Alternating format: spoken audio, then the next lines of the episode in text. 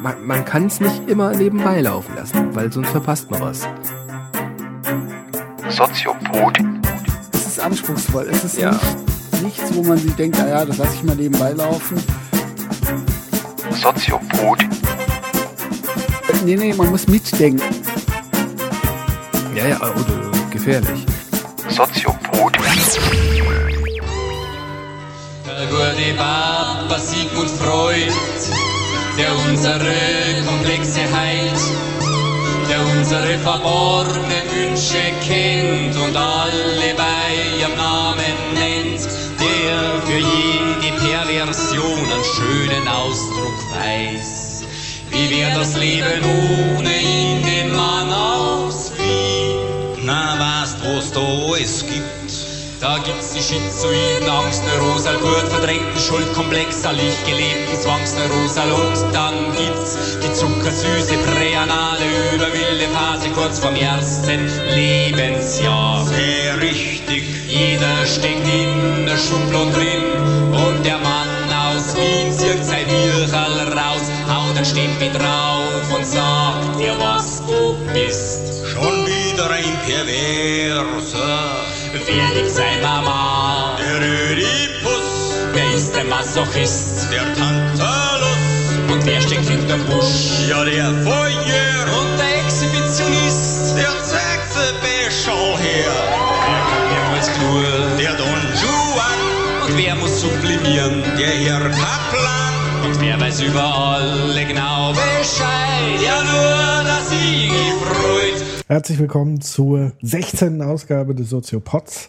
Mir gegenüber der eloquente Dr. Nils Köbel. Guten Abend, Herr Breitenbach, mir gegenüber. Schönen guten Abend. Und äh, wir sind richtig beflügelt Ja. durch die letzte Ausgabe Mhm. und auch das Feedback zur letzten Ausgabe. Ja. Wir haben ja auch neue Fans gewonnen, hat man so mitgekriegt. Und so das erste prominente, prominente Hörer Hör oder Hörerin, das Häkelschwein. Kennst du das Häkelschwein? Nee, kenne ich nicht. Kennst du nicht das Häkelschwein? Ich kenne nicht das hier schon. Äh, du in deinem wissenschaftlichen Elfenbeinturm kriegst natürlich nichts von der Welt. Äh, Was ist denn das Häkelschwein? Das Häkelschwein, war das nicht mal Anne Will? Ist das nicht ein Maskottchen, was unter anderem Frau Domscheit-Berg Aha, mit sich führt? weiß ich nicht. Und ähm, das Häkelschwein hat unseren letzten Soziopod gehört und fand ihn scheinbar auch gut. Na also, Ne? Das ehrt uns. fertig sehr. In diesem Sinne wollen wir äh, weitermachen, weil ich gehört habe, du hast dich genauso intensiv vorbereitet Intensiver. noch intensiver als auf die Popper-Folge. Ja.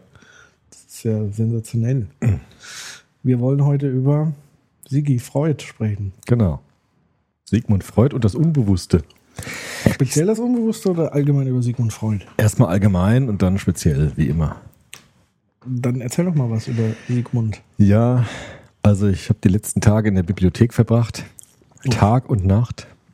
Mich einschließen lassen und habe die alten Dinger mir rausgesucht. Ich habe Sigmund Freud ja, ich bin ja kein Psychologe, aber ich habe Sigmund Freud kennengelernt über die Frankfurter Schule in der Soziologie. Da ist er noch sehr prominent. Manche sagen sogar, er ist prominenter als in der Psychologie, weil die Frankfurter Schule oder die Soziologie in Frankfurt sehr stark psychoanalytisch orientiert ist. Und ähm, Ist dort- das so? Das ist so, ja. Okay. Ja, Adorno, Horkheimer waren ja sehr stark psychoanalytisch auch orientiert. Die haben ja versucht, Psychoanalyse und Marxismus zu verbinden. Okay. Da können wir vielleicht auch mal wirklich eine Folge drüber machen. Wir schneiden die immer so an, aber haben sie noch nie wirklich thematisiert. Aber in Frankfurt gibt es auch das Sigmund Freud Institut. Und da sind auch äh, gute Freunde, vor allem Freundinnen von mir. Es gibt viele Frauen, die sich für Sigmund Freud interessieren, habe ich das Gefühl, auch gerade junge Wissenschaftlerinnen. Und die habe ich dann auch nochmal angemeldet und angerufen und so weiter und habe mich noch ein bisschen unterrichten lassen über Sigmund Freud. Und ähm, Das heißt, du stehst jetzt auch unter verschärfter Beobachtung. ich stehe unter ganz scharfer Beobachtung. Und bevor wir anfangen, gilt natürlich dieses Mal fast noch mehr das, was letztes Mal beim Popper galt, nämlich, dass wenn dort draußen uns Sigmund Freud Exegeten hören, dass die unbedingt ergänzen, kritisieren, richtigstellen sollen. Weil es ist wie immer so, dass wir erstmal einen Vorschlag machen, wie man den verstehen kann. Ja. Und wenn es da Fehler gibt oder Lücken gibt, dann sei noch mal gerne der Aufruf, äh, fleißig zu kommentieren. Das war beim Popper wirklich gut, weil ich auch selbst viel gelernt habe, weil es da wirklich auch Ergänzungen gab, die mir sehr viel geholfen haben. Das Schöne ist ja bei mir, ich bin ja Wissenschaftsprolet und äh, kann mir eigentlich alles erlauben, Genau. nur einfach dumme Fragen stellen. Ja, das ist immer gut. Ja, ne? äh, aber in dem Sinne auch nochmal ein großes Lob an die, die Popper-Ergänzer Ja. äh, im letzten Artikel in den Kommentaren. Es war natürlich sehr, sehr wertvoll, was da noch alles an Input kam. Genau. Dafür vielen Dank. Vor allem diese Unterscheidung nochmal vielleicht zwischen Hypothese und Theorie, das ging mir auch nochmal auf. Wir haben das ein bisschen vermischt. Wir haben gesagt, dass Hypothesen nicht beweisbar sind. Aber das gilt natürlich äh, eigentlich für Theorien eher. Ne? Also für komplexere Theoriegebäude, die sind nicht beweisbar.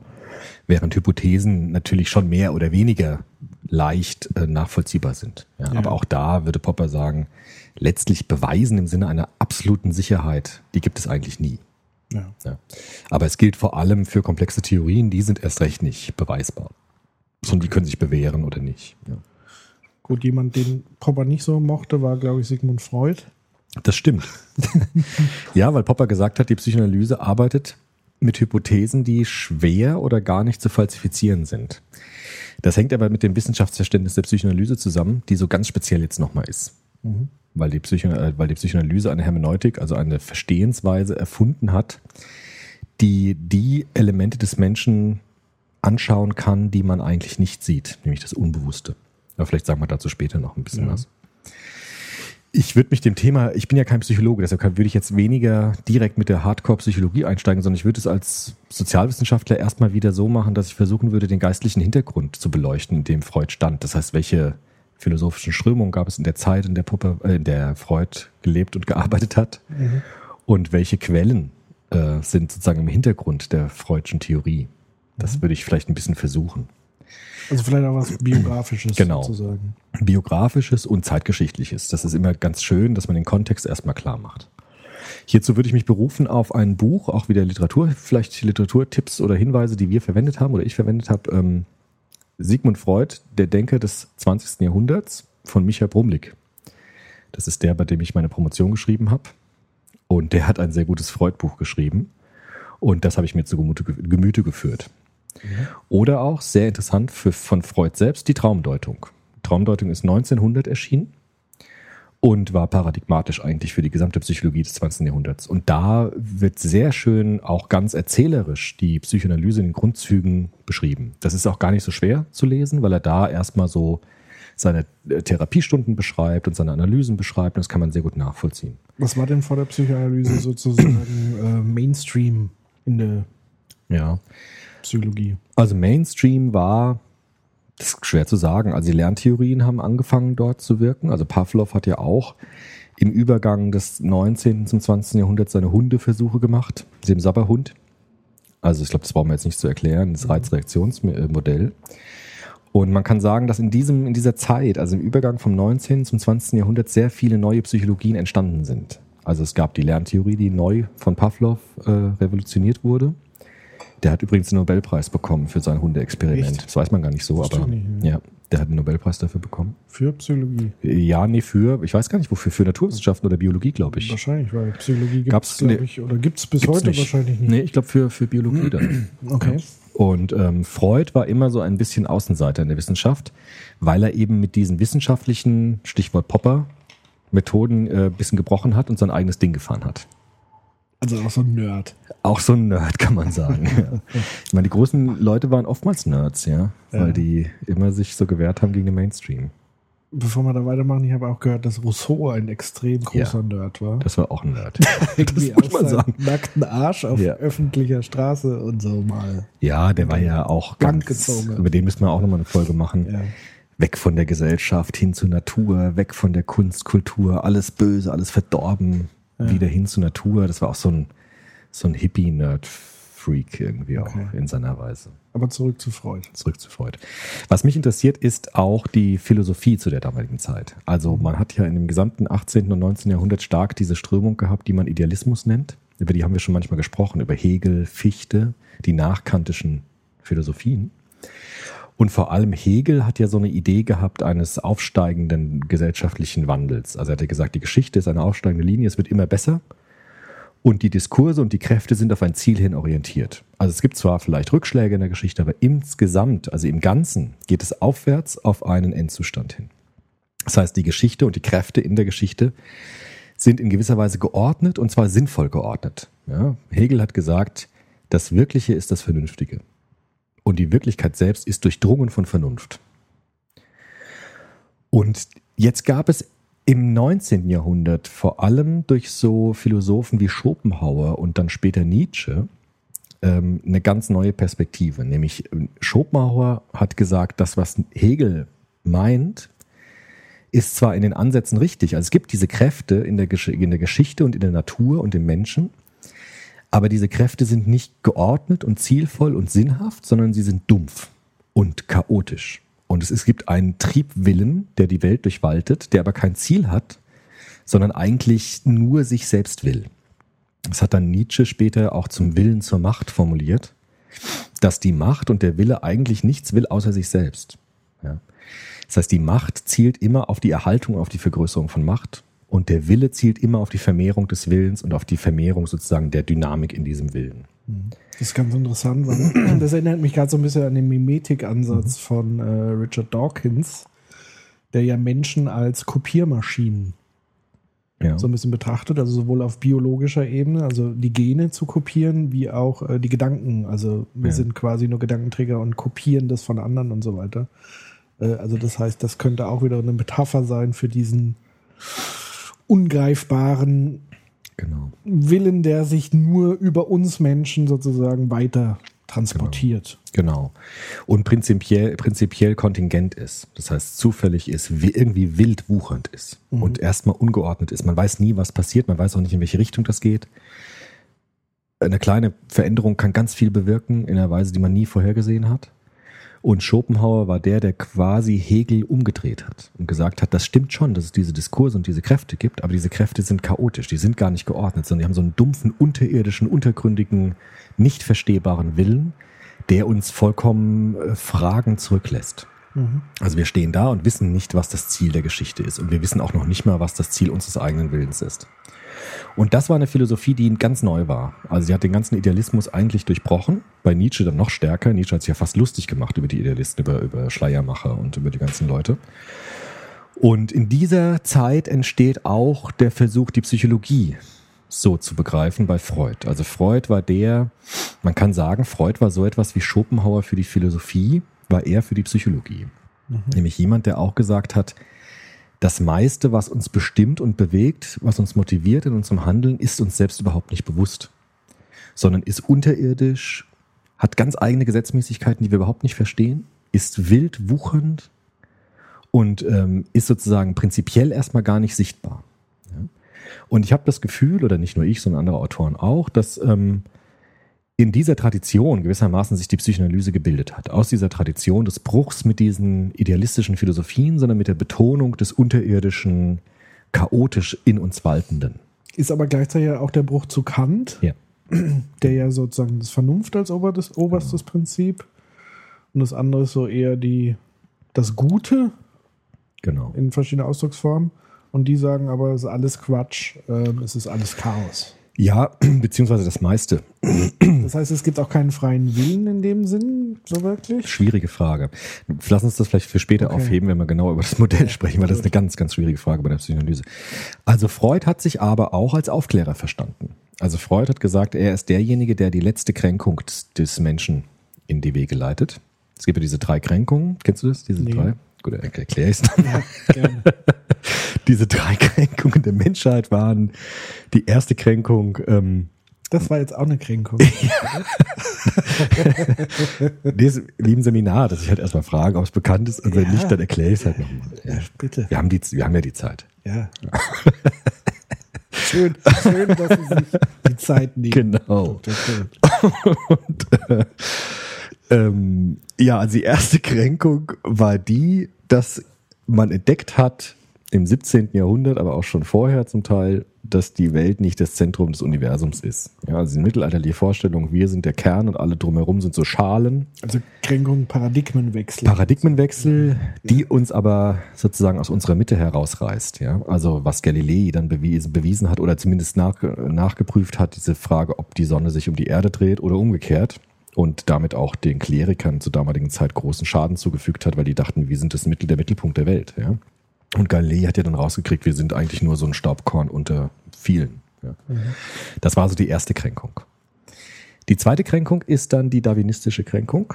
Also wir sind keine Geschöpfe Gottes, die direkt von Gott auf die Welt geschickt worden sind, sondern wir entwickeln uns aus den Arten heraus. Ja, es gibt eine Evolution, die bestimmten Gesetzmäßigkeiten folgt und wir haben uns aus ganz niederen Tieren heraus entwickelt und sind mit denen verwandt und sind mit denen ganz nah verwandt. Ja, mit den Affen irgendwie 99 Prozent oder so. Das war die zweite Kränkung, die den Menschen sozusagen dann auch nochmal aus seiner Schöpfungsideologie herausgerissen hat, dass sie dachte, sie sind, sie, der Mensch ist direkt Abbild Gottes und direkt geschaffen von Gott. Und die dritte Kränkung ist eben die psychologische Kränkung von Freud, dass jetzt auch gesagt wird, wir sind noch nicht mal in unserem eigenen Haus der, der Herr. Also selbst in uns gibt es Dinge, die wir überhaupt nicht verstehen. Also noch nicht mal ich selbst bin mir vollkommen durchsichtig und durchlässig, sondern ich selbst bin voll von Geheimnissen, die ich gar nicht verstehen kann. Und äh, somit kann man sagen, dass der Mensch eigentlich immer mehr aus dieser Ideologie der Selbstgewissheit oder auch der Selbstverfügbarkeit entfremdet worden ist. Also wir sind nicht der Mittelpunkt der Welt, wir sind verwandt mit ganz niederen Tieren, auf die wir auch herabschauen, und wir sind uns selbst überhaupt nicht ähm, verfügbar, sondern in uns wirken Kräfte, die wir gar nicht verstehen. Das war die dritte Kränkung. Und Freud hat jetzt nicht gesagt, wir sind nur Trieb, ja, sondern hat gesagt, das meiste in uns ist sozusagen unbewusst. Also die meisten Wünsche, Bedürfnisse, die wir haben, sind unterirdisch, also unbewusst und äh, können zwar dann durch therapeutische Verfahren ins Licht gehoben werden, sind uns aber von Natur aus, also wenn wir geboren werden und normal aufwachsen, uns selbst nicht bekannt. Und das hat er vor allem entdeckt. Also Freud war Arzt, er war gar kein Psychologe, genauso wie die ganz alle großen Psychologen irgendwie keine Psychologen waren. Das ist ganz interessant. Pavlov war auch kein Psychologe, Piaget auch nicht. Zum Beispiel waren alles so Biologen eher. Ja. Und ähm, Freud war Arzt in Wien, auch Wien, wie der Popper, komischerweise. Ja. Und hat eine Praxis gehabt in Wien als Hausarzt, ganz normal praktischer Arzt. Und hat dann äh, ein Symptom ziemlich genau angefangen zu beschreiben, was man damals in Wien genannt hat Hysterie. Das war ein sehr verbreitetes äh, Symptom, das äh, vor allem junge Frauen betraf auf, aus höheren bürgerlichen Schichten. Und zwar sah das Symptom so aus, dass äh, junge Frauen oftmals geneigt waren, plötzlich in Ohnmacht zu fallen, beispielsweise. Oder dass sich der Körper verkrampft. Ja, oder irgendwie der Körper unkontrollierbar wurde und irgendwie Leute wild rumgefuchtelt haben. Ja, und auch Männer dann zum Teil auch in Ohnmacht gefallen sind. Das war damals so verbreitet, wie man heute Depressionen verbreitet hat. Also relativ häufiges Symptom. Kennt man ja noch aus den Filmen, wo man Riechsalz dabei hatte. Genau. Vernünftiger Bürger. Genau, weil man immer sich, sich dann schützen musste vor so einem hysterischen An Anfall. Irgendwie. Und mit diesem Symptom hat er sich ziemlich genau dann beschäftigt und hat sich dann dafür interessiert. Wie kommt es eigentlich? Und das Interessante war, dass diese Frauen und diese Männer, die das hatten, körperlich vollkommen gesund waren. Es gab keine physiologische Ursache. Man hat dann untersucht und Blut abgenommen und alles getestet, aber die waren einfach kerngesund. Und dann hat Freud im Grunde aus so einer Verlegenheit heraus mal in das Leben dieser Menschen geschaut. Also er hatte diese berühmte Couch, die man dann auch kennt als die Freudsche Couch. Das war erstmal so eine Wartezimmer-Couch. Ja, also eine ganz abge, ähm, abgelegene alte Couch, die er dann verwendet hat, um den Leuten zu sagen, legen Sie sich einfach mal hin und erzählen Sie mal aus Ihrem Leben. Das war so ganz äh, unvermittelt. Er hatte gar kein System erstmal, sondern einfach, gut, wir gucken mal, ob das irgendwie was mit dem Leben der Menschen zu tun hat. Und da ist er fündig geworden. Weil er plötzlich gesehen hat, in den Lebensgeschichten der Menschen tauchen bestimmt Dinge auf, die mit diesem Symptom etwas zu tun haben. Und das, das war sozusagen die Geburt der Psychoanalyse, der modernen Psychoanalyse. Also er hat quasi ein Muster gefunden in den. Genau, mehrere, genau, mehrere Muster eigentlich. Und er hat das dann sehr oft gemacht und hat dann aus diesen Analysen äh, seine Theorien herausgezogen. Das Problem, das jetzt Popper damit hätte, ja, wenn wir einen Bogen zum letzten Mal schlagen, wäre jetzt, dass das etwas ganz anderes ist als ein Experiment. Ja. Das ist nämlich prinzipiell nicht wiederholbar. Also du kannst die gleiche Person nicht nochmal auf die Couch legen und dann kommen genau die gleichen Geschichten raus. Das heißt, diese Hermeneutik, diese psychoanalytische Hermeneutik, das heißt, diese Kunst des Verstehens arbeitet ganz anders als naturwissenschaftliche Verfahren, indem sie rekonstruktiv vorgeht. Das heißt, ich suche mir den Einzelfall und versucht ver- zu verstehen, was die Menschen erzählen. Und das ist prinzipiell was ganz anderes als ein Experiment, das ich beliebig oft wiederholen kann. Und damit hatte Popper sein Problem, weil er ja gesagt hat, Theorien müssen falsifizierbar sein, die müssen überprüfbar sein. Und das war für ihn ein bisschen problematisch bei der Psychoanalyse. Gut, das ist in vielen Bereichen ja auch Wirtschaft und so weiter. Genau, und so das- du kannst ja genau. dann nur mit Fallbeispielen arbeiten, weil du ja Genau. kein Labor hast, wo du das sozusagen Genau. eins zu eins umspielen musst. Man könnte sagen, Freud hat auch so einen Bogen gesponnen, deshalb ist er auch dort in diesen Bereichen immer wieder rezitiert worden. Ähm, mit den Geisteswissenschaften, Literaturwissenschaften zum Beispiel, die versuchen zu interpretieren, zu verstehen, nicht zu analysieren im Sinne von Naturwissenschaft, sondern eher zu verstehen, zu rekonstruieren. Deshalb nah an der Literatur, an der Philosophie und an ja, Dichtung. Ja. Deshalb ist auch in diesen Fachbereichen in Literaturwissenschaften Freud sehr stark eingegangen. Ja. Es gibt immer wieder auch Literaturwissenschaftler, die Freud verwenden, um Bücher, Romane, Dichtungen zu verstehen. Ja.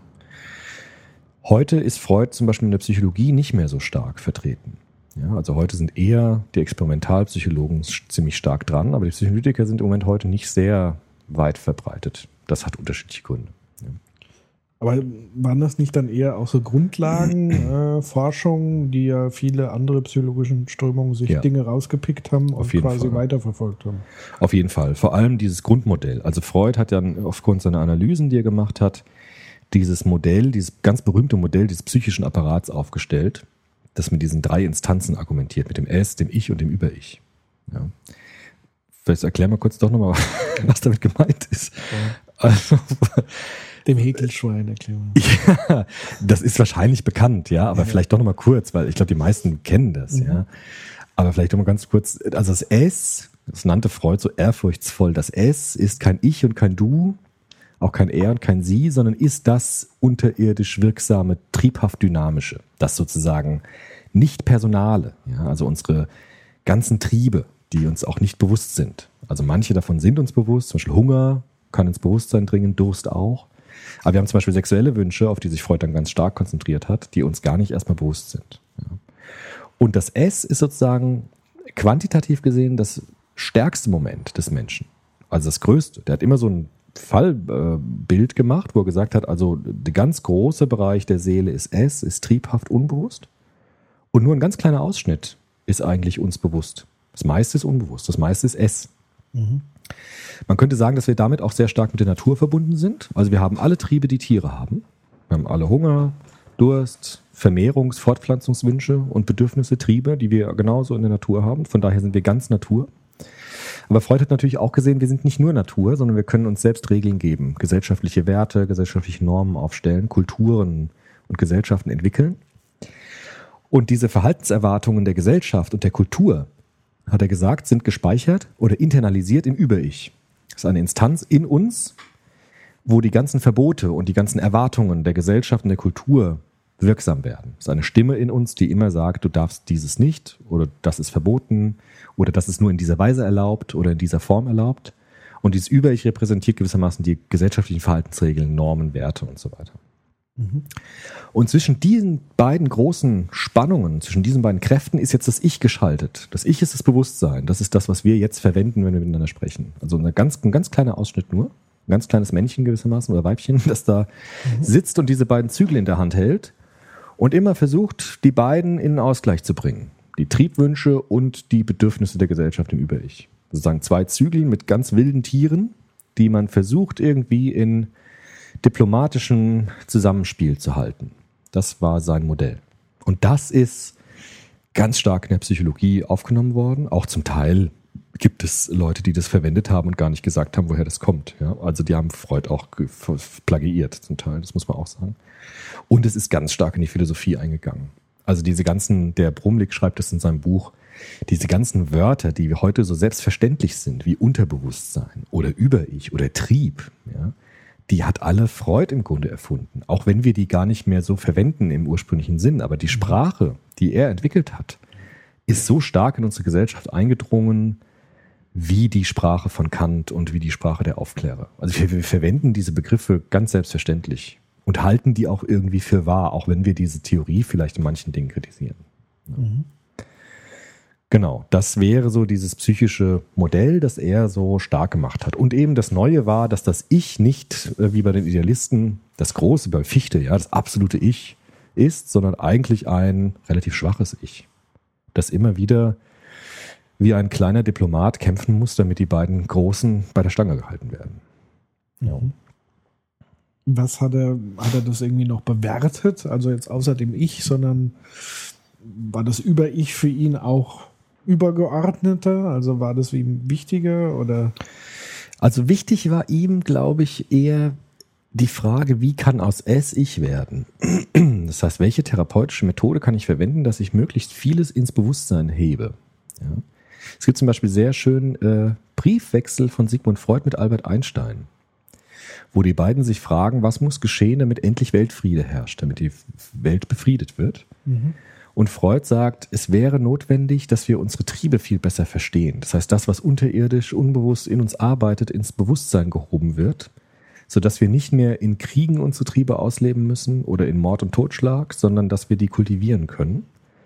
Und da die Hoffnung äh, gesetzt hat, dass dann auch irgendwie die Welt friedlicher wird, wenn wir unsere Triebe besser verstehen und besser uns aneignen. Ja. Also möglichst viel ins Bewusstsein heben. Das war, glaube ich, seine normative Idee. Aber die Triebe ausschalten ist nach seinem, seiner Auffassung dann nicht möglich. Nee, also oder nur ganz, ganz schwer. Man stelle sich vor, man müsste Durst ausschalten. Das geht nicht. Irgendwann ist es stark genug oder man müsste aufhören zu atmen. Ja, das klappt eine Zeit lang. Aber der Trieb ist so stark, man kann ihn nicht ausschalten. Man kann ihn aber, aber kultivieren. Das heißt, man kann ihn umwandeln. Freud nennt das auch Sublimierung. Das heißt, man kann ihn verwandeln in etwas anderes, das sozusagen veredelt wird. Ja? Also man kann zum Beispiel Kunst produzieren, um ursprünglich destruktive Triebe in eine produktive Form zu gießen. Das war so seine Idee. Also die Umwandlung, die Veredelung von Trieben in Kultur, in Kunst, in auch vielleicht in Wissenschaft. Ja, das war so seine Idee. Aber das ist dann kein Ausschalten, sondern eher ein ja, Kultivieren eigentlich. Ja. Ja. Seine ersten Fälle, die Hysterie, was war da so seine Diagnose letztendlich, woraus das resultiert ist? Also Freud war ja der, der ganz stark gesagt hat, dass ähm, die Kindheit eben wichtig ist. Also die Art, wie wir in unserer Kindheit die Beziehung gestalten zu unseren Eltern, vor allem zur Mutter und zum Vater, also zu den Eltern vor allem zur Mutter und zum Vater, genau. also zu den Eltern, vor allem eben zur Mutter und zum Vater. Äh, Aber gut, es gibt ja auch Pflegeeltern. ja, klar. So. Wollte ich jetzt noch so Ist klar. retten. Großeltern. Ja, egal. Also vor allem zu den primären Bezugspersonen, Ja. wie wir in der Pädagogik sagen, also zu den, zu den Eltern, dass diese Beziehung ganz starken Einfluss auf unsere Persönlichkeitsentwicklung hat. Also wenn wir geliebt werden in unserer Kindheit und unsere Triebe äh, befriedigt werden, dann ist die Wahrscheinlichkeit groß, dass wir gesunde Persönlichkeiten werden, die selbstbewusst sind und liebes- und arbeitsfähig sind. Und wenn wir Kränkungen erfahren in unserer Kindheit und die Triebe nicht befriedigt werden, vor allem eben die, die Triebe nach Nähe, nach Schutz, nach Vertrauen, dann gibt es das, was Freud Neurosen nannte. Das ist das, was wir alle haben, ja. Also ähm, die ganzen neurotischen Züge, Ängste, Depressionen und sonstige Abweichungen unangenehmer Art. Und Freud war da schon sehr, sehr modern, weil er gesehen hat, dass die Beziehung zwischen den Menschen so wichtig ist. Also er hat schon gesagt, es gibt natürlich genetische Voraussetzungen. Die Triebe sind vor allem instinktgesteuert, auch biologisch gesteuert. Aber die Beziehung der Menschen, vor allem der Kinder eben zu ihren Eltern, das ist so ganz wichtig und da geschieht, da geschieht ganz viel, was für das ganze Leben sehr bedeutsam ist. Und das ist ja auch eine These, die in der Psychologie bis heute eigentlich unter Abweich, Abwandlungen natürlich, aber eigentlich äh, immer noch ähm, zumindest breite Anerkennung findet. Ja. Ja. Hat das ein Stück weit auch mit, mit der Wahrnehmung zu tun? Also quasi als Fenster des Bewusstseins? Also These wäre jetzt sozusagen, dass Kinder noch wesentlich weniger ausfiltern können als vielleicht Erwachsene. Genau. Ist, ist das Ja, so? das also, dass so. quasi die Eindrücke sehr viel intensiver sind und dass sie sehr intensiver die Welt wahrnehmen und alles in sich aufsaugen. Das ist so. Also Freud hat in der Kindheit drei große Phasen unterschieden. Vielleicht können wir die auch noch mal kurz machen. Ja. Die sind auch bekannt, aber vielleicht einfach Ja, mal mein Gott. kurz zur Wiederholung. Ja. Nicht für jeden. Also das ist die orale Phase, die anale Phase und die genitale Phase. Das klingt alles sehr Hanebüchen, aber Freud war auch ein großer Wortschöpfer. Es gab ja keine Begriffe für diese Dinge und er hat es einfach sozusagen auch manchmal vielleicht ein bisschen kreativ, hilflos einfach versucht, einfach den Namen zu geben. Weil er gesehen hat, Säuglinge, wenn sie auf die Welt kommen, sind vor allem oral triebstrukturiert. Die nehmen alles in den Mund, das kennst du ja von deinen Kindern. Ja, die saugen an allem, nehmen alles in den Mund, schmecken und versuchen mit den Sinnen die Welt zu erfassen. Sensomotorisch würde Piaget sagen. Also versuchen alles anzufassen, zu schmecken, zu kauen und so weiter. Und Freud hat gesagt, das primäre Triebschema dabei ist das ist dieses Schwammige, also das, das Schwammartige, alles aufsaugen, alles aufnehmen. Ja, also möglichst viel von der Welt sozusagen in sich aufnehmen, aber sozusagen es auch nicht zu übertreiben, also auch geschützt zu werden von den Eltern, dass jetzt die unangenehmen Sachen auch äh, abgehalten werden. Ja, also Eltern müssen sozusagen ein, das weißt du ja sicher aus der Praxis, so, eine, so ein Einpendeln finden von Informationen, die okay und sind und fruchtbar sind und Sachen, die man vielleicht jetzt nicht unbedingt zeigt, weil es Kinder überfordern würde. Und das pendelt sich dann in dem Verhältnis von Eltern zu Kindern ein. Und das ist sozusagen oral. Oral im Sinne von, ich nehme das in mich auf, so wie Essen oder Trinken. Ja, und die Welt wird sozusagen in sich aufgenommen. Und die zweite Phase ist dann die anale Phase. Scheiße ich's wieder raus. Scheiße ich's wieder raus. Genau, das ist der Punkt. Also, dass ich sozusagen merke, dass ich nicht nur Dinge aufnehmen kann, sondern auch Dinge kontrollieren kann. Ich kann auch Dinge produzieren. Das merkt das Kind vor allem dann, wenn es keine Windeln mehr äh, haben muss. Das ist ja bei euch, glaube ich, jetzt im Moment aktuell. Und das, ja, das Schon war schon, war schon, ja. Und das ist eine wichtige Phase, weil dann Kinder merken, ich kann meinen Körper kontrollieren. Ja, also ich kann aufs Klo gehen, ich kann Sachen festhalten und loslassen. Vor allem eigene Körperfunktionen. Und dadurch entwickelt sich auch so ein Gefühl von Macht und Kontrolle. Ich kann auf die Welt, Welt einwirken. Ich kann zum Beispiel auch etwas ähm, produzieren, was ich jemandem schenken kann, zum Beispiel, oder, oder zeigen kann, auf das ich stolz sein kann. Diese Gefühle entstehen dann. Erikson ist ein bekannter Psychoanalytiker, der hat das dann später auch äh, Autonomie genannt. Und ähm, das wäre die anale Phase, also sozusagen der Trieb dann eher in der Richtung erwachende Autonomie. Sehr spannend, ja. Also ich finde in der Pädagogik immer dieses Alter so extrem interessant, weil dann Kinder plötzlich beginnen, widerständig zu werden. Also die äh, Erste Trotzphase. der erste Trotzphase, als ob Kinder sagen würden, äh, ich habe eine Neuigkeit für dich, ich bin ganz anders, als du dachtest. Also sozusagen auch gegen die Eltern widerständig sein können, auch irgendwie gegen die Welt widerständig sein können, auch heulen können, auch äh, kreischen können, sozusagen äh, rebellieren können. Ja?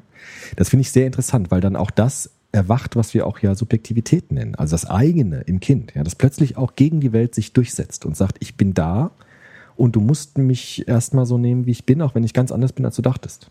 Und das finde ich extrem spannend. Ja, also auch in der Pädagogik finde ich das sehr, sehr interessant. Wie man auch dann damit umgeht und so.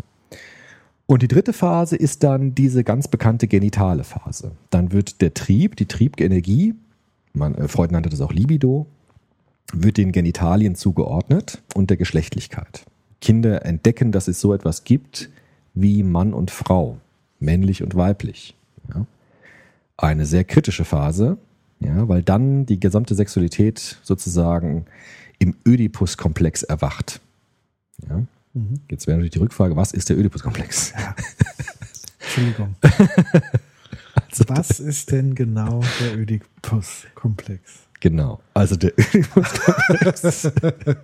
ja, wir müssen gucken, dass das nicht zu vorlesungsartig wird. Aber ich habe mich da so Nein, reingelesen, das dass ist ich jetzt ja, einfach und, echt, und Ödipus-Komplex wüsste ich jetzt tatsächlich. eben wir wissen ja auch alle. Also ich will jetzt auch nicht klugscheißen, aber ich habe das einfach jetzt direkt gelesen und sprudelt es einfach mal so runter. Ja? Ja. Und wie gesagt, wenn es da draußen Exegeten gibt, die es besser wissen, bitte Kritik und so. Ja? Also Ödipus-Komplex ist, ich erkläre es erstmal in der, in der trivialen Form und dann würde ich es nochmal erklären, wie es dieser eine Soziologe auf dieser Tagung erklärt hat, auf der ich jetzt am Wochenende war, weil das fand ich extrem interessant. Ja. Also Ödipus meint, dass das Kind, wenn es denn entdeckt, dass es einen Unterschied gibt zwischen Mann und Frau, entdeckt es auch, dass es Sexualität gibt und entdeckt, dass die Sexualität ganz nah bei ihm ist, nämlich in den Eltern. Ja, dass die sozusagen miteinander etwas haben, was exklusiv ist, also was nur sie haben können, aufgrund ihrer Geschlechtlichkeit. Und es erkennt sozusagen auch, dass es äh, als Produkt dieser Sexualität überhaupt erst entstanden ist. Und jetzt passiert das, was immer passiert, wenn Kinder irgendwas Neues entdecken. Sie wollen mitmachen. Sie wollen das haben. Ja, irgendwas Neues, spannend. Ich will, ich will mitmachen. Ich will dabei sein. Und deshalb beginnt diese berühmte Konstellation, dass der Knabe die Mutter begehrt und die Tochter den Vater und das gegengeschlechtliche Elternteil als Rival, also das gleichgeschlechtliche Elternteil als Rivale ansieht. den es aus der Welt zu schaffen gilt. Ja, also die, das, der Knabe, Freud hat es vor allem mit Jungs gemacht.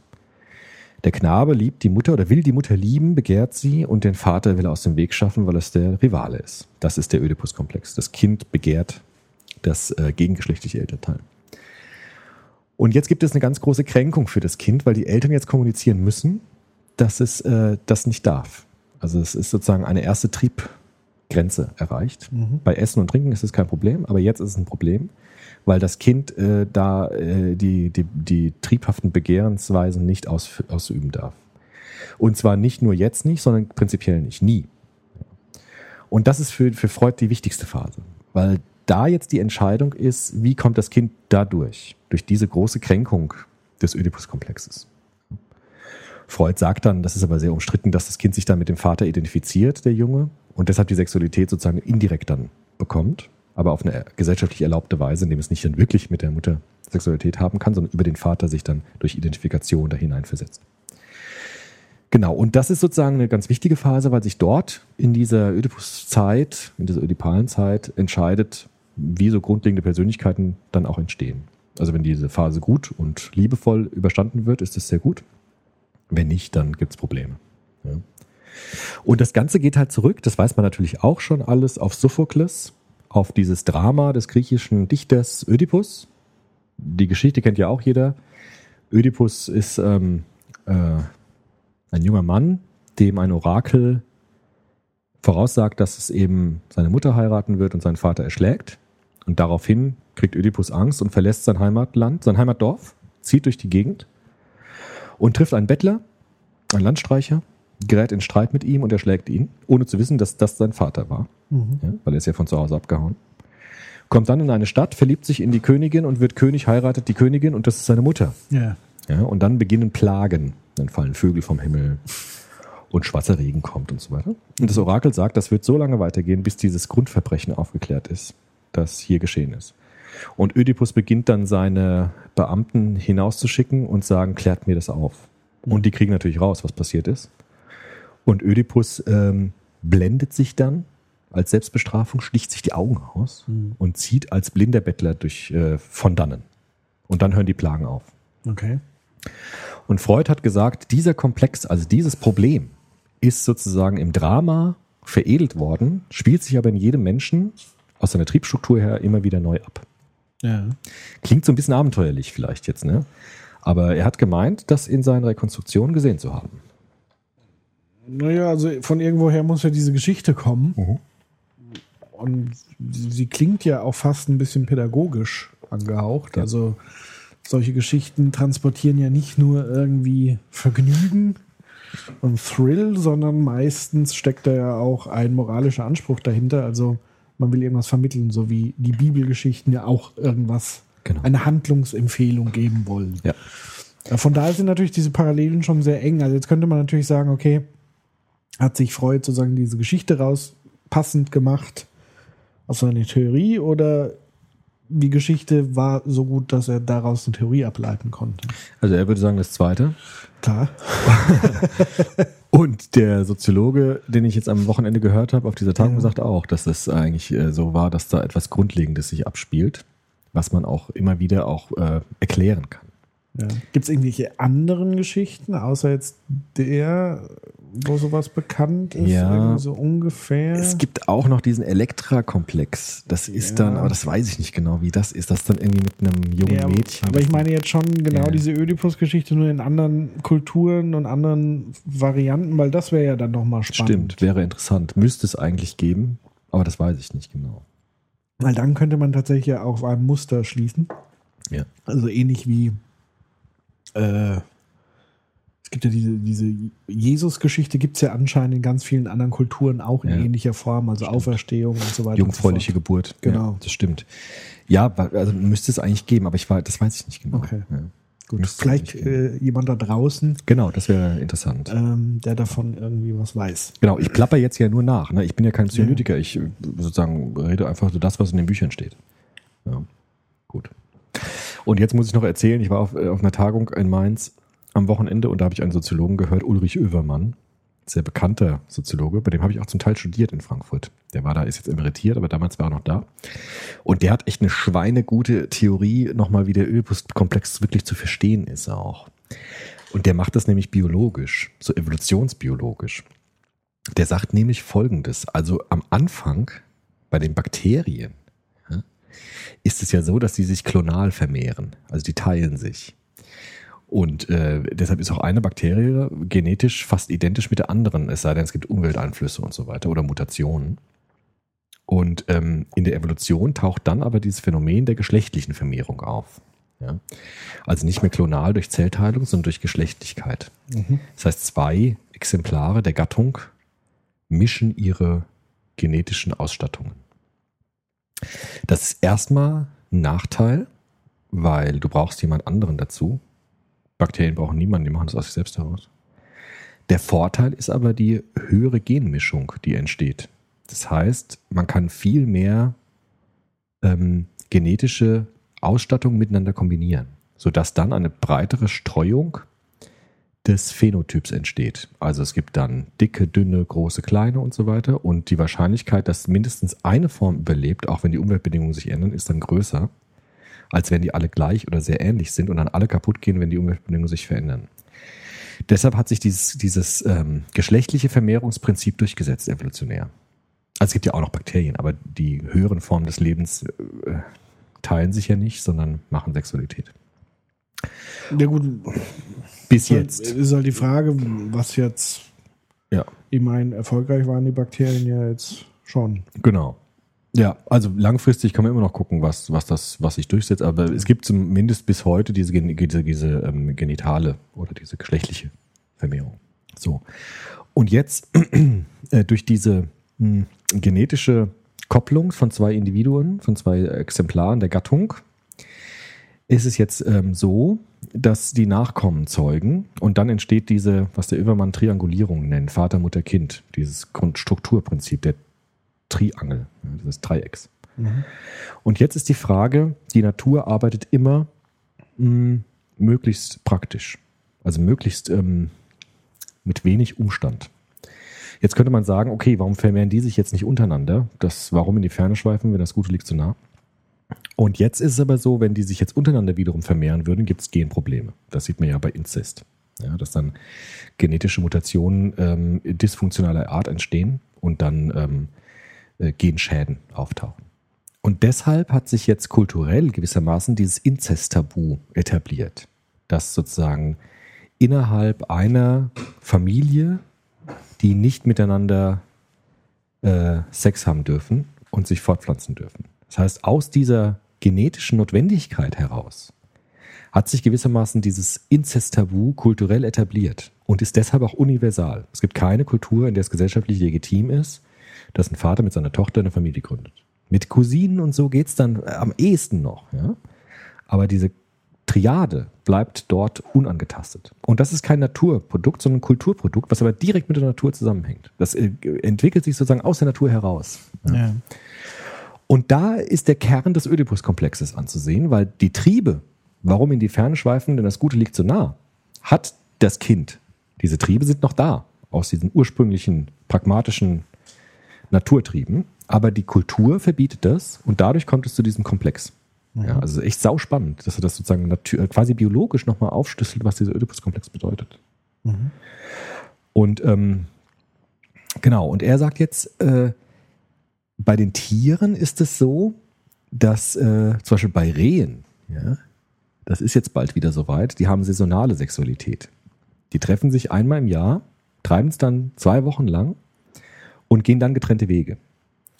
Und bei Menschen ist es so, dass es ja, Aber da ist ja, Ja. dann die spannende Frage bei Tieren und Geschwistern. Wie, wie ist es da? weiß ich nicht, ich glaube, ähm, gut, bei Hasen zum Beispiel, die machen das, glaube ich, untereinander auch.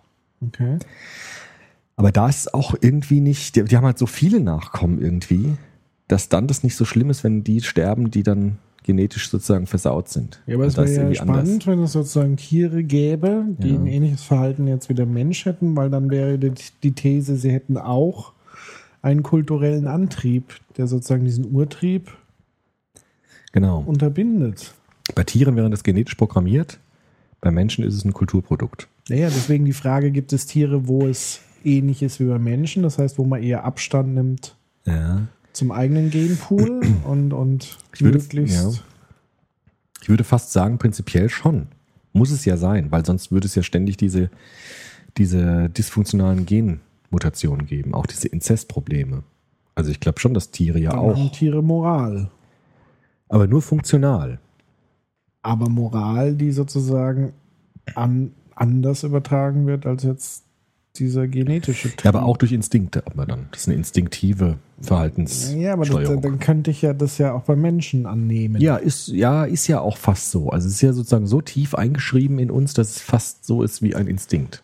Man denkt ja nicht drüber nach. Man Naja, ich denkt meine, so, früher war das ja gang und gäbe, Inzest zu betreiben und irgendwann war es aber kulturell sozusagen verpönt.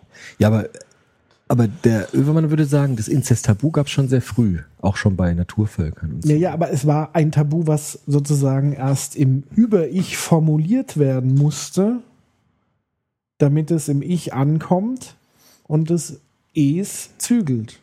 Also wenn man jetzt in Freudschen Ja, Begriffen denkt, eigentlich genau. schon. Aber auch unbewusst. Das ist uns Aber- nicht aber- bewusst. Ja, aber das würde ja bedeuten, dass auch Tiere dann, die ähnlich verfahren würden.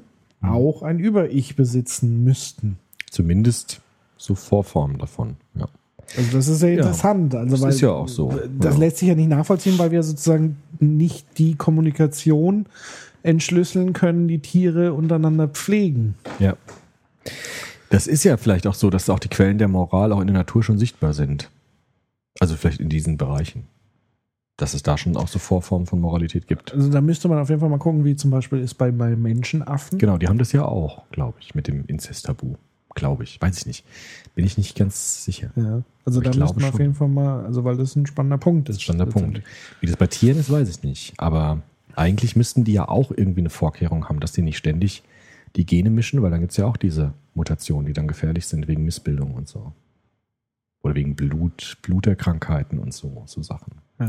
Aber das weiß ich nicht genau. Müssen wir mal nachschlagen. Okay. Oder auch ein, ein Aufruf an unsere Hörerinnen und Hörer, Ja. da mal sich einzuschalten. Auf jeden Fall sagt der Övermann nochmal, das habe ich nicht ganz verstanden, wie er das gemeint hat. Es ist nämlich so, dass wir Menschen eine nicht saisonale Sexualität haben. Ja, ist ja nicht so, dass wir nur im Frühjahr miteinander machen, sondern immer. Auch keine Tendenz. Also wenn man so immer diese, diesen Begriff der Frühlingsgefühle Das hat. gibt's vielleicht schon, aber prinzipiell können wir immer und Ja, nicht nur ja. saisonal. Aber vielleicht gibt es sogar so, so ein bisschen so ja rudimentäre von, verstärkte- das kann schon tatsächlich sein, dass da noch was hängen geblieben ist von Frühlingssachen und so. Weil, obwohl bei den Rehen ist es jetzt bald soweit. So Ende Juli ist die Prumpfzeit. Aber ist ja auch vielleicht wetterabhängig gewesen. Ist vielleicht auch wetterabhängig. Ich weiß nicht, vielleicht auch Aufzucht von den Jungtieren, wann die geboren werden und so dann, ne? Dass die wahrscheinlich dann nicht im Winter geboren werden, sondern auch im Frühling, dass das dann so eingestellt ist, dass Mhm. sie dann entweder auf die Welt kommen, wenn es Frühling wird und Nahrung da ist und so. Vielleicht sind die auch viel vernünftiger als wir. Ja, die, gut, die sind äh, funktional, sind die besser programmierten Ja gut, das manchmal. ist ja unsere klar. Interpretation, aber angenommen sie also denken ja nicht ich meine, nach. ich drifte ja, ja gut, das sagst du Ja, jetzt. gut, aber Aber ich drifte ja jetzt ein bisschen ab, aber Ja. dadurch, dass wir die Kommunikation nicht verstehen Ja, und wir interpretieren es sozusagen, also wir könnten ja auch sagen, Vulkanier, ja. immer wieder, jetzt wird's ganz äh, abstrus, Ja. aber ich wage jetzt mal dieses Experiment. Vul- Vulkanier sozusagen, die auf dieser höchsten Vernunftebene agieren Hm. und die sich auch so eine saisonale Regelung jetzt verschaffen würden. Hm. Wenn man sie von außen nicht verstehen würde, würde man auch vielleicht sagen, naja, das ist ja bei denen Trieb. Obwohl sie es vielleicht irgendwann mal festgelegt haben, aus Vernunftgründen. Ja, aber würde man da nicht Quellen finden von Reden, die sich irgendwann mal darüber verständigt haben oder so? Wie denn? Also Sprache, seit wann oder? gibt es denn Aufzeichnungen über Rehbeobachtungen, wie wir sie heute vielleicht machen? Also früher wurden die Dinger gejagt, gefressen und wieder ausgeschissen. ja, aber, Aber die, da hat doch niemand sich Gedanken darüber gemacht, wie die sich verhalten, ob die einen freien Willen haben, ob die Vernunft haben, wie die kommunizieren und so weiter. äh, Das vielleicht. ist doch relativ modern. Ja, aber ist es nicht so, wenn die Vernunft hätten, würde man das doch sehen, oder? Ich glaube, dass wir Menschen uns eher davor scheuen, diese Fragen zu stellen, weil dann müssten wir uns ganz viele Fragen stellen. Nämlich zum Beispiel, warum wir solche Tiere abschlachten und so weiter und so fort. Ja, klar. Ich meine, wenn, wir- wenn die Geist besäßen und Bewusstsein, dann wäre wär natürlich ein. Problem. Oder Also- Delfine zum Beispiel, die ja einen sehr hohen Ja, Da bin ich jetzt auch nicht. Ja, okay, da, da müssen wir wahrscheinlich mal Bei einen Delfinen, Biologen, ich habe irgendwie auch das Gefühl, Delfine werden sehr stark überschätzt. weil die immer so grinsen. Ja, ich glaube halt, dass wir da extrem viel reininterpretieren und die eigentlich Ja, aber viel da- blöder sind. Ja, aber da sagst du wieder, Ja, da schon. interpretieren wir so viel rein. Ja. Ja. Und wenn ich dir dann aber sage, okay, wenn es funktional für dich klar ist, und ich sage, da interpretierst du jetzt viel rein, Also man kann ja testen, was die können. Ich meine, Delfine lassen sich durch Ja, toten Fisch ja, bestechen. Da sind wir ja dann schon wieder Reifen. mitten im, im Konstruktivismus. Wir erfinden eine, ein Interpretationsmuster und es muss halt passen. Und was nicht passt, wird passend gemacht von uns. Ah, Kennst du diesen Film Die Tiefseetaucher? Nee. Mit dem Bill Murray. Der spielt so einen Tiefseeforscher und Ja. der hat auch so zwei Delfine bei sich an Bord irgendwie, so im Ja. Aquarium, so einem Okay. riesigen. Und der versucht immer mit denen zu sprechen. Ja. Und die machen aber überhaupt nichts, was der irgendwie denkt. Und dann sagt er irgendwie, ich habe langsam die Faxen dicke mit diesen scheiß Delfinen, weil die irgendwie überhaupt nicht reagieren und so. Überhaupt nicht mit dem in Kontakt treten. Ja. Aber da, da würde ich auch sagen, also wenn die das könnten, müsste man es doch sehen. Dann Ja, vielleicht haben die überhaupt kein Interesse daran. Ja, so wie gut. wir kein Interesse daran haben, äh, mit Ameisen zu Das kommunizieren. Kann natürlich sein. Aber na gut, was man sehen kann, ist, dass Tiere viel weniger Individualität haben als Menschen. Kennst du den Film Bugs? Diesen Computerfilm? Da ist doch am Anfang wunderbar, wo die Ameise auf dem, auf dem Blatt liegt beim Psychiater, freudianisch übrigens, und eine Analyse macht. Und sagt, diese Plackerei, das halte ich nicht mehr aus, jeden Tag arbeiten und so. Ja. Also sie können sich nicht reflexiv davon distanzieren. Vielleicht, weil sie sich davon verabschiedet haben. naja, äh, das würde jetzt wieder darauf hinauslaufen, dass du sagst, der Individualismus ist sozusagen äh, das Schöpfungskrone, das macht es ganz besonders und das ist das höchste Ideal überhaupt, Individualist zu sein. Ja. Wenn wir jetzt in andere Kulturen schauen, wie zum Beispiel China, die den Individualismus gar nicht so ausleben, wie wir das äh, tun. Also es ist eher ein, eine kollektive Kultur, die das eigene Ich eher in den Hintergrund stellen. Also auch das ist sozusagen auf menschlicher Ebene möglich. Also da wäre ich ehrlich gesagt ein bisschen vorsichtig und ich weiß nicht. Ähm, ja, weiß ich nicht. Mhm. Kann man so und so sehen, will ich, Ich mein- damit sagen. Also ich will jetzt nicht sagen, dass das so sein muss, aber man sollte es nicht ausschließen. Ja, der Manfred Lütz, dieser Theologe, sagt ja auch, der Bandwurm hat äh, sich gehirnmäßig zurückentwickelt. Der war wohl vor Millionen Jahren cleverer als jetzt, Ja. weil er gesehen hat, dass die Vernunft eigentlich immer nur Fragen löst, die wir ohne die Vernunft gar nicht hätten und hat das Gehirn konsequenterweise einfach wieder abgeschafft und lebt Ja. jetzt glücklich von den Essensresten anderer Individuen und lebt sauwohl. Manchmal habe ich das auch, bei, wenn ich so Fernseh gucke, Ja, genau. so mal reinzeppe, habe ich das Gefühl, denkt- dass wir das eigentlich auch mal haben. Ja, also einfach konsequent den Verstand abzuschaffen, weil ohne das lebt sich dann doch leichter. Ja. Weil wir haben ja nur diese Fragen, weil wir das können. ja. Und vielleicht waren die Tiere clever genug, das sich einfach wieder abzuschaffen. Genau, dann müsste man nicht Ja, so anstrengende. Podcasts machen. Ja, das kann ja vielleicht sogar sein. Aber gut, ist eine Aber andere wir- Frage. wir schweifen wir ab. schweifen ab. Was der Övermann sagt mit diesem saisonaler Sexualität, die hat sich deshalb bei uns Menschen äh, nicht eingestellt, weil wir den Vater in der Familie halten wollen. Also der Vater wird domestiziert in der Familie. Frag mich nicht warum, das habe ich nicht ganz verstanden. Aber es ist so, dass der Vater sozusagen in der menschlichen Familie gebunden werden muss, damit er in der Familie bleibt und nicht wie bei der Tierwelt, dass er sich verabschiedet und weitergeht, dass er sozusagen ähm, sesshaft in der Familie bleibt. Und das gelingt, indem die Frau ganzjährig paarungsbereit ist. Das ist ein starkes Mittel, den Mann zu binden. Ja, und nicht nur saisonal bereit ist, Geschlechtlichkeit zu vollziehen. Ja. Wobei Und deshalb natürlich, wenn, wenn der. Mann dann überhaupt keine Möglichkeit saisonal bedingt hat, dann kann er ja auch gleich da bleiben. Ja, ja, aber er bleibt da, weil er immer darf und immer kann. Ja, aber er würde ja auch da bleiben, wenn er genau wüsste, er darf immer nur dann. Gut, aber er würde getrennte Wege gehen. Da würden sie sich einmal im Jahr treffen vielleicht und dann wie beim Rehen. Die gehen ja getrennte Nee, aber Wege. wenn es primär um, um den Fortpflanzungstrieb ginge Mhm. oder den Sexualtrieb, Mhm. dann hätte er ja überhaupt keine Alternative. Dann kann er auch gleich zu Hause bleiben. auch wieder wahr. Also, Also den, den das, Punkt, ja. das leuchtet mir jetzt nicht ein, weil Ja. gerade dieses Nicht-Saisonale verführt ja eher dazu, rauszugehen und sich andere Partner zu suchen. Also gerade, dass zu jeder Zeit beliebig viele Mhm. immer können.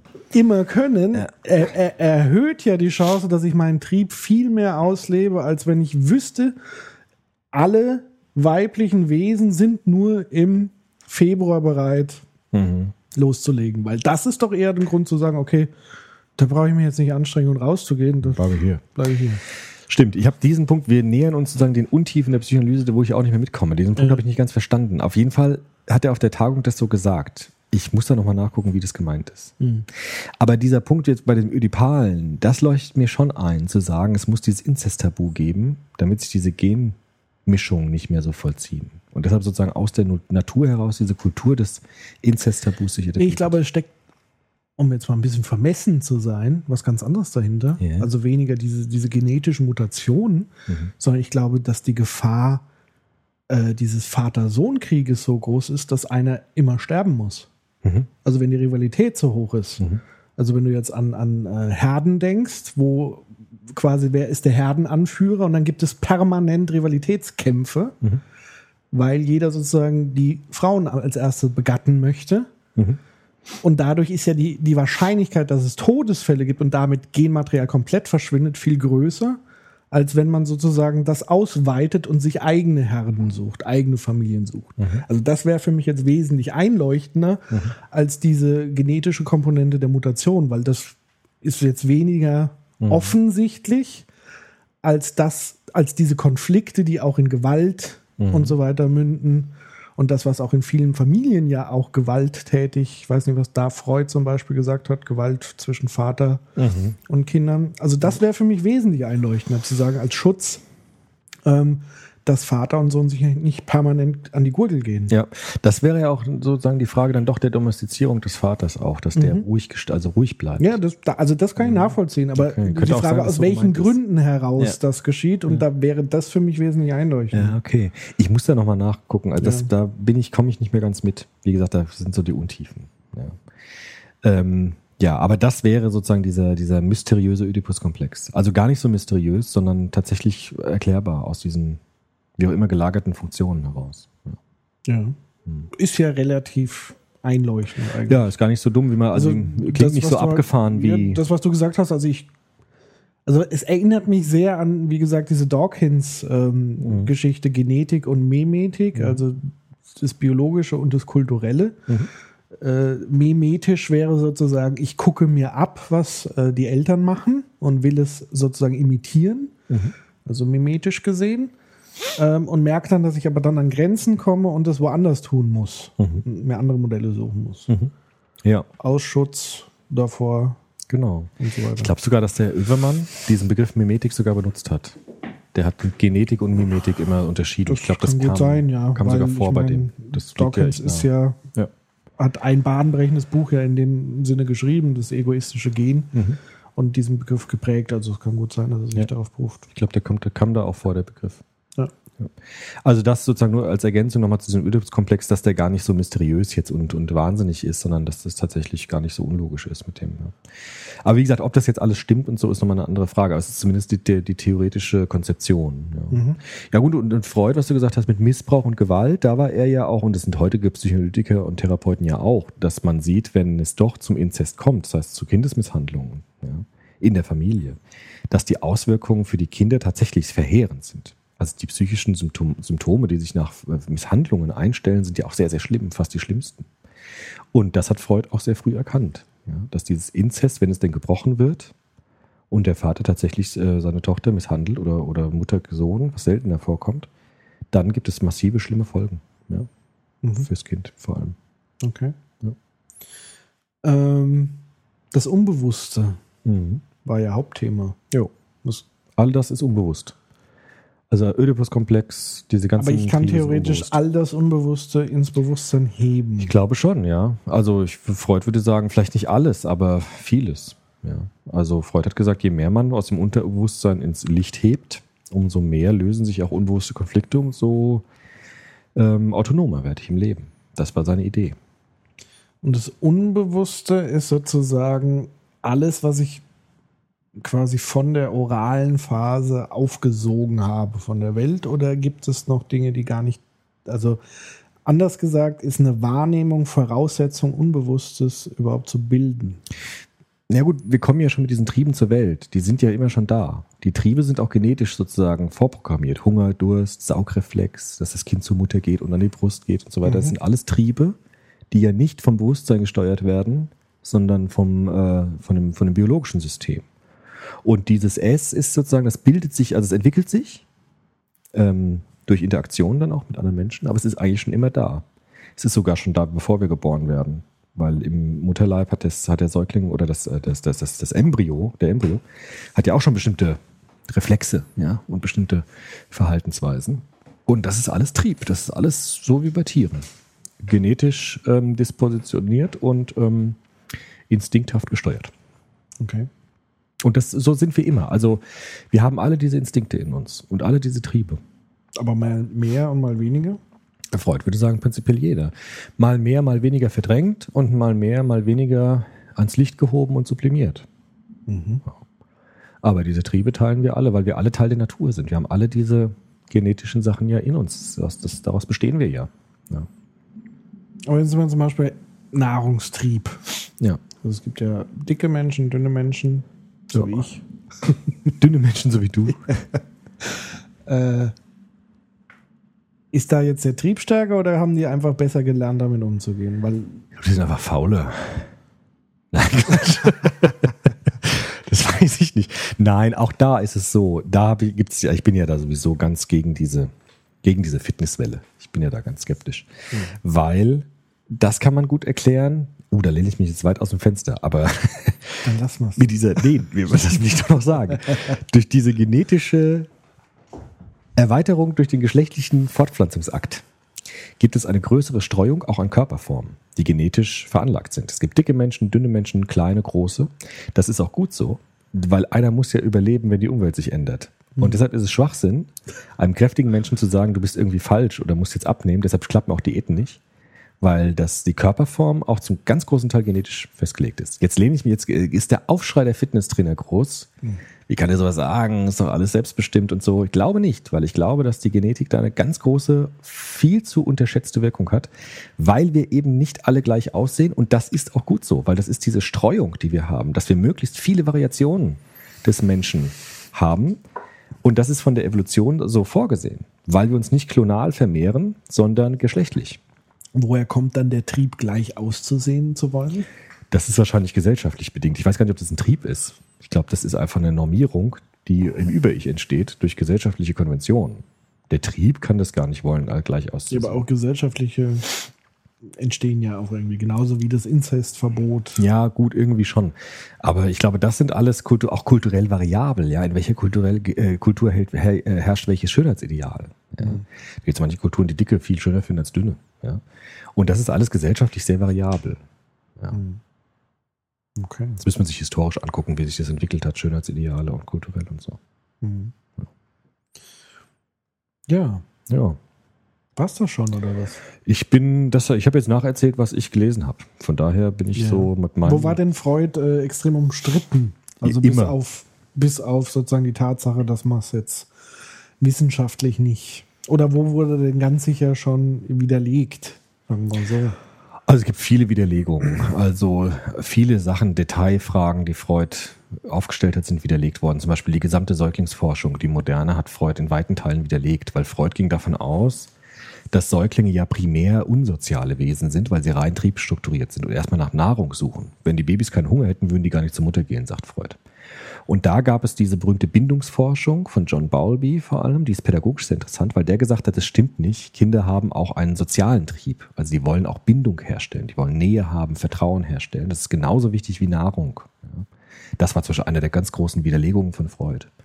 Also dass die Bindungsforschung das ergänzt hat und auch korrigiert hat. Ja. Und das, war zum Beispiel ein, ein, Fehler. eher eine, ein, ein, ein neuer Trieb, der hinzugekommen ist, den Ja, aber Freud auch- so nicht. den alten Trieb auch wirklich widerlegt hat, dass es nicht die Nahrung an erster Stelle steht, sondern eigentlich eher dieses Vertrauen und Bindung. Naja, das würde ich jetzt nicht dem einen dem anderen vorausstellen, Doch. sondern die würden gleich. Nee, weil es gibt diese, bestimmten, diese berühmten Menschenaffenversuche von dem Harlow.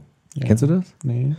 da auch so verrückt war, was für Ideen die Wissenschaftler kommen. Die haben, die haben so ein Schimpansenbaby in den Raum gesetzt und da war so ein Drahtgestell, das aussah wie ein Schimpanse und da war so eine Flasche mit Milch dran befestigt und ein zweites Drahtgestell, wo Fell drin drauf drum war Ja. und keine Flasche mit Milch. Ja. Und das Schimpansenbaby ist immer zuerst zu dem Fellding gegangen und ist nur, wenn es Hunger hatte, schnell mal zur Flasche und sofort wieder zurück zum Fell.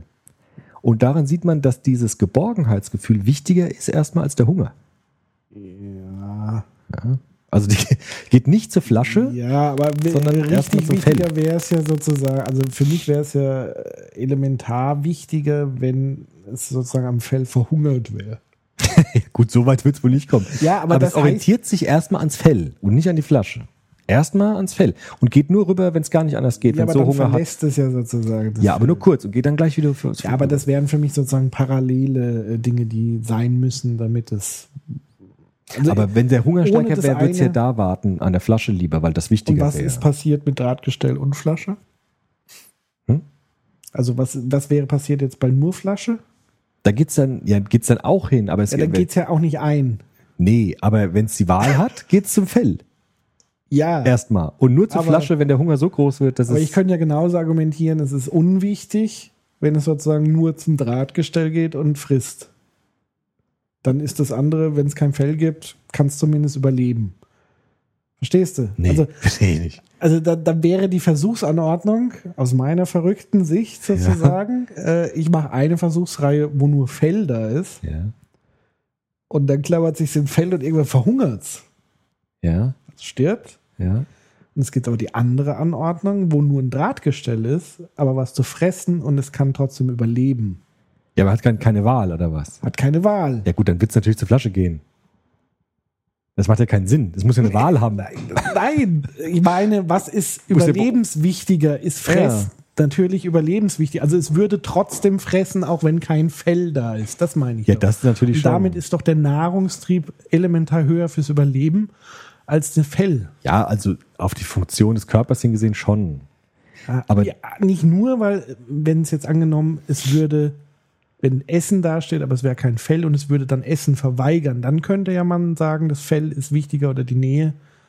Verstehst du? Ja, verstehst du. weiß. Ja, aber zum, gut, wir einigen uns darauf, dass das Genauso Fell genauso wichtig wichtig ist. Und es geht nicht, und Freud würde sagen, das Fell ist dem scheißegal, Digga, es geht erstmal zur Flasche. Ja, und bleibt bei der Flasche, weil es Hunger hat. Und das haben die bewiesen, dass es genauso wichtig ist mit dem Fell und der Wärme und dem Vertrauen und das Kuschelige und so weiter. Ich glaube, äh, wenn man Kinder hat, merkt man das auch, dass es nicht nur um Essen geht, sondern es geht um viel mehr. Also das wäre so eine Widerlegung jetzt von dieser Theorie. Ja.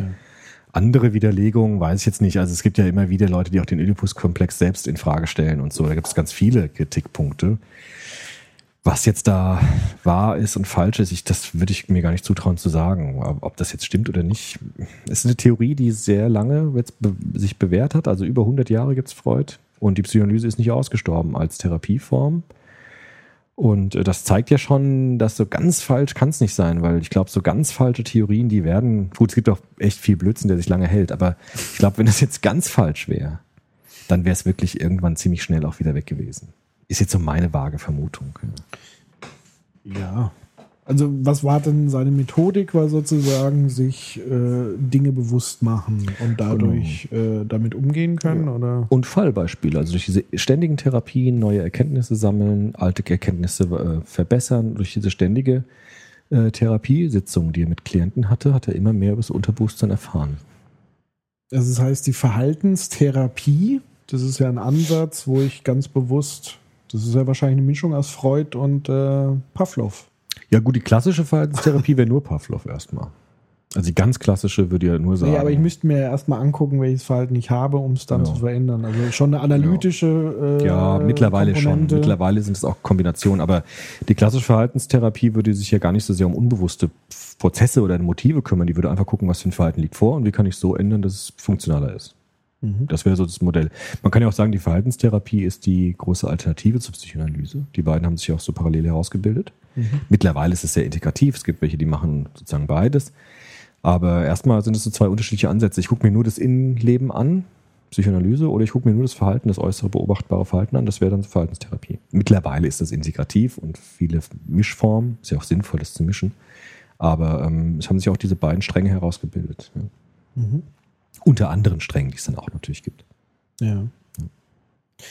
Ähm, zwei Dinge hatten wir noch. Also das eine, was wir gesagt haben, das wollen wir zur Seite schieben, der freie Wille. Ah ja.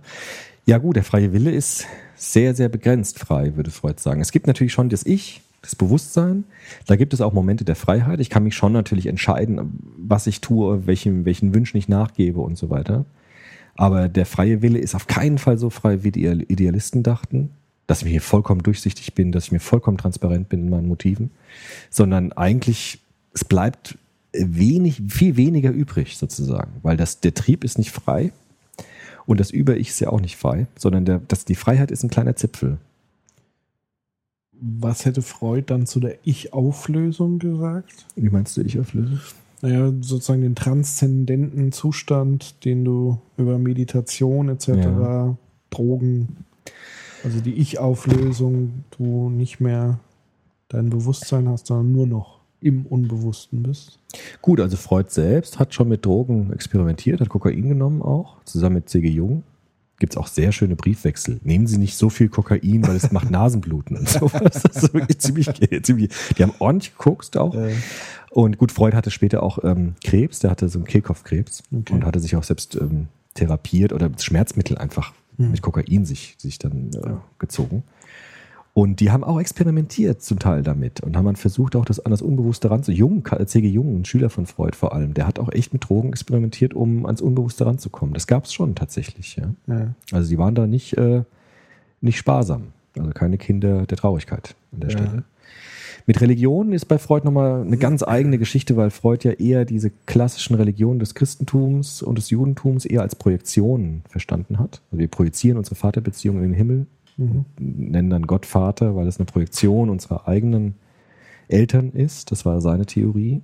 Sehr interessant auch, müsste man, könnte man sehr viel zu sagen. Aber ähm, ist ja auch etwas, was irgendwie einleuchtend ist, ja, dass man zu Gott deshalb Vater sagt, weil irgendwie das eine Entsprechung hat in unseren Familien. Auch mit Liebe und Fürsorge und Barmherzigkeit und so weiter. Und das war ja die große Religionskritik von Freud, die er dann psychologisch versucht hat aufzulösen. Mhm. Ja, von daher diese ganze kulturwissenschaftliche Theorie von Freud, da könnte man auch ganz viel sagen, wie er sich Kultur vorstellt und Religion und diese ganzen Sachen. Mhm. Aber da bin ich auch, da kenne ich mich auch nicht mehr so gut aus. Dann an der Stelle müsste man jemanden mal fragen, der da wirklich nochmal geschulter ist. Okay. Und warum war jetzt für die Soziologen so interessant? Ja gut, für die Soziologen nicht, aber für die Frankfurter Schule halt eben, weil Adorno und Horkheimer, die Gründer des Instituts für Sozialforschung, haben jetzt versucht, neue Wege der Soziologie einzuschlagen und der Philosophie. Und das, da müsste man vielleicht auch noch mal mehr zu sagen. Die haben sich immer gefragt, wieso kam es zum Nationalsozialismus? Das war die große Frage der Frankfurter Schule nach dem Krieg.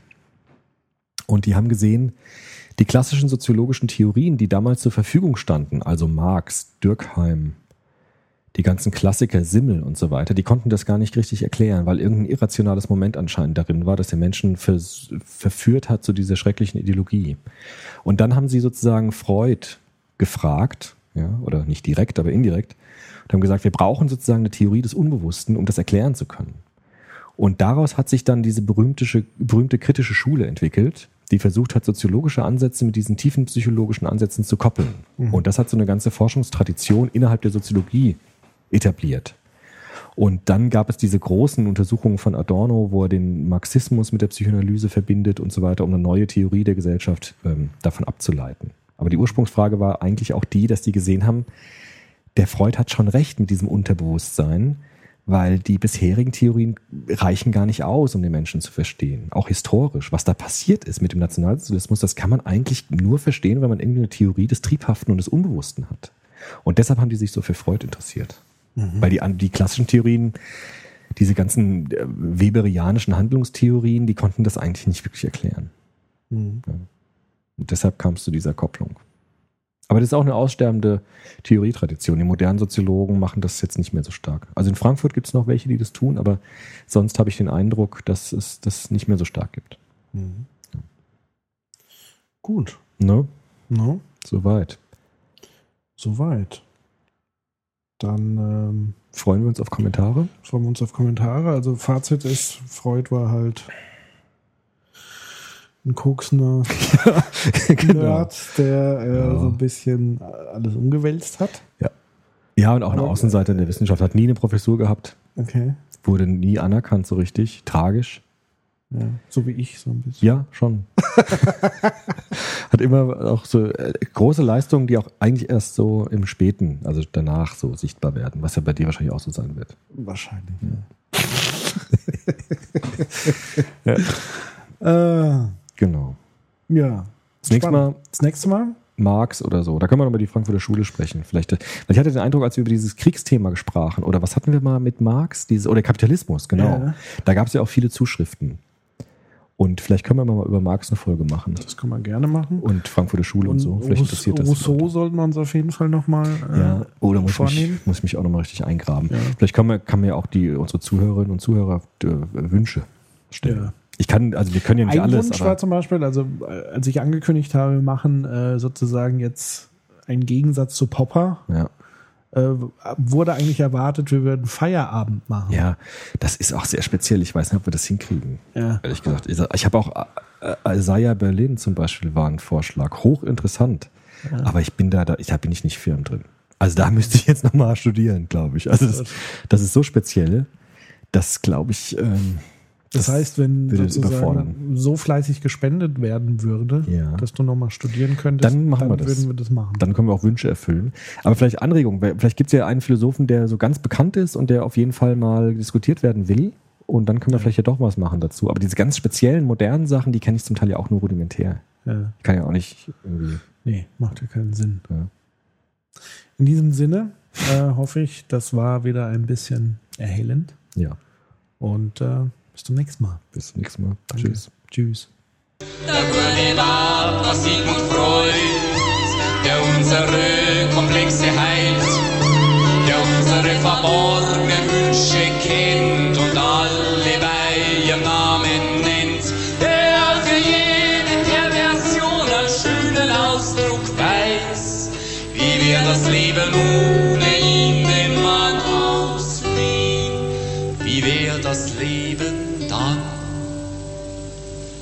wir